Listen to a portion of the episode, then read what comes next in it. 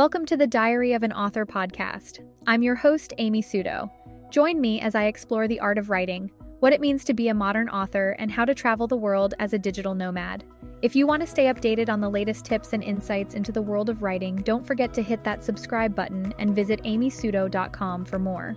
In today's episode, we'll cover the effectiveness and risks of the will they won't they plot device, the benefits of breaking up the couple or shifting focus and how the spy thriller show Nikita avoided the prolonged romance and developed chemistry between main characters naturally.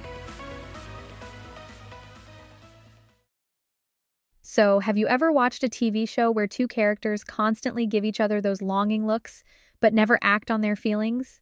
It's frustrating and addicting all at the same time. This is what we call the will they, won't they plot device, and it's become quite the staple in television today. But is it overused? Let's take a deep dive into the pros and cons of this technique. Picture this two characters with a complicated past. They flirt, they have history, but some aspect of their lives makes their relationship forbidden. So, as viewers, we're stuck watching them long for each other for two to six seasons. Those stolen glances, those distracting new love interests that we all hate, the idealized love story that is not quite pursued. And then, finally, after some near death experience, they get together, and the audience is thrilled. But why is it that after the suspense is released, the ratings drop and the show gets taken off the air? The issue is that if the will they won't they device is stretched too far, it can overshadow all the other plot lines, makes characters appear weak, and eventually gets annoying. Moreover, after the romance is finally consummated, the writers must find a way to reinvent the show to move a new kind of conflict forward. And that's where they often stumble. Changing the MO of a show can backfire, leading to a loss of audience who complain that the show has deviated too far. On the other hand, this technique can be powerful if used correctly. Knowing that two characters have feelings for each other keeps viewers tuning in, rooting for the relationship to happen. Moreover, sometimes when a character lets the one they love go for the greater good, it can be appealing. Relating to characters is an imperative selling point of every show, and the will they, won't they plot device can easily be applied to our own love interests or the love interests of others. So, what's the verdict? Is this technique overused? Well, like anything else, it's all a matter of how it's used. If done correctly, the will, they won't they plot device can be extremely effective in keeping audiences hooked. But if stretched too far or not executed well, it can spell the end of a television series. One of the best ways to keep a show interesting is by reinventing the model, especially when it comes to relationships. Instead of sticking to the same old happily ever after, why not throw a curveball and break up the couple? This is exactly what the writers of House did with the House Cuddy relationship. After much anticipation, the star-crossed lovers finally got together, but then they broke up again. The show's new dynamic was electric as House and Cuddy went through a process of learning to work together despite their conflicts. In contrast, while the show Chuck relied on the will they won't they Chuck Sarah relationship for three seasons, the writers wisely shifted the focus. When Chuck and Sarah finally did get together, the show brought in fresh new dynamics and humorous moments.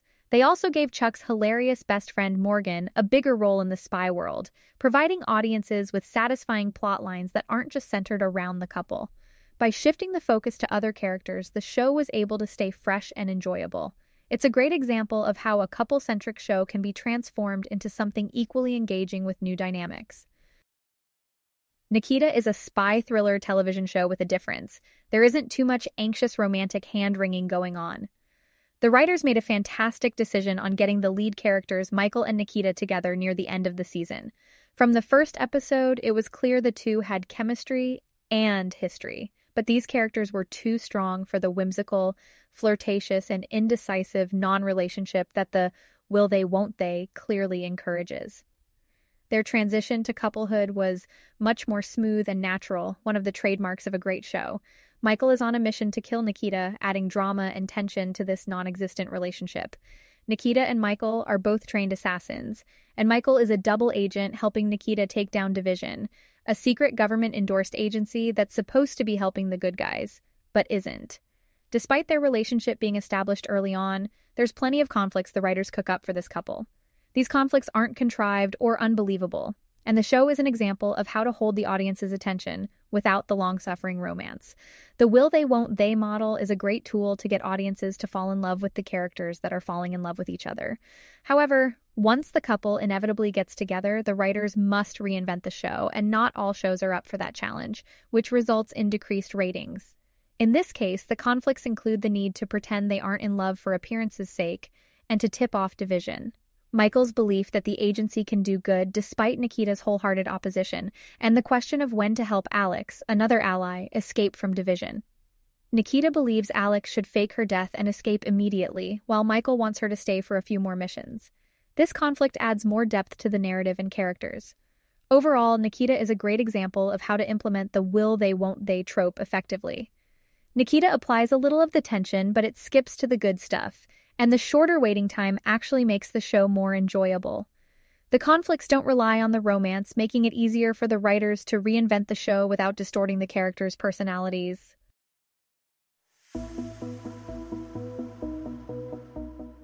In today's episode, we explored the will they won't they plot device and how it can affect audience engagement, citing examples from House, Chuck, and Nikita, and learned how reinventing the model and evolving character relationships can keep things fresh and exciting. Thanks for listening, and I'll see y'all in the next one. And don't forget to subscribe or visit my website, amysuto.com, for more. Happy writing!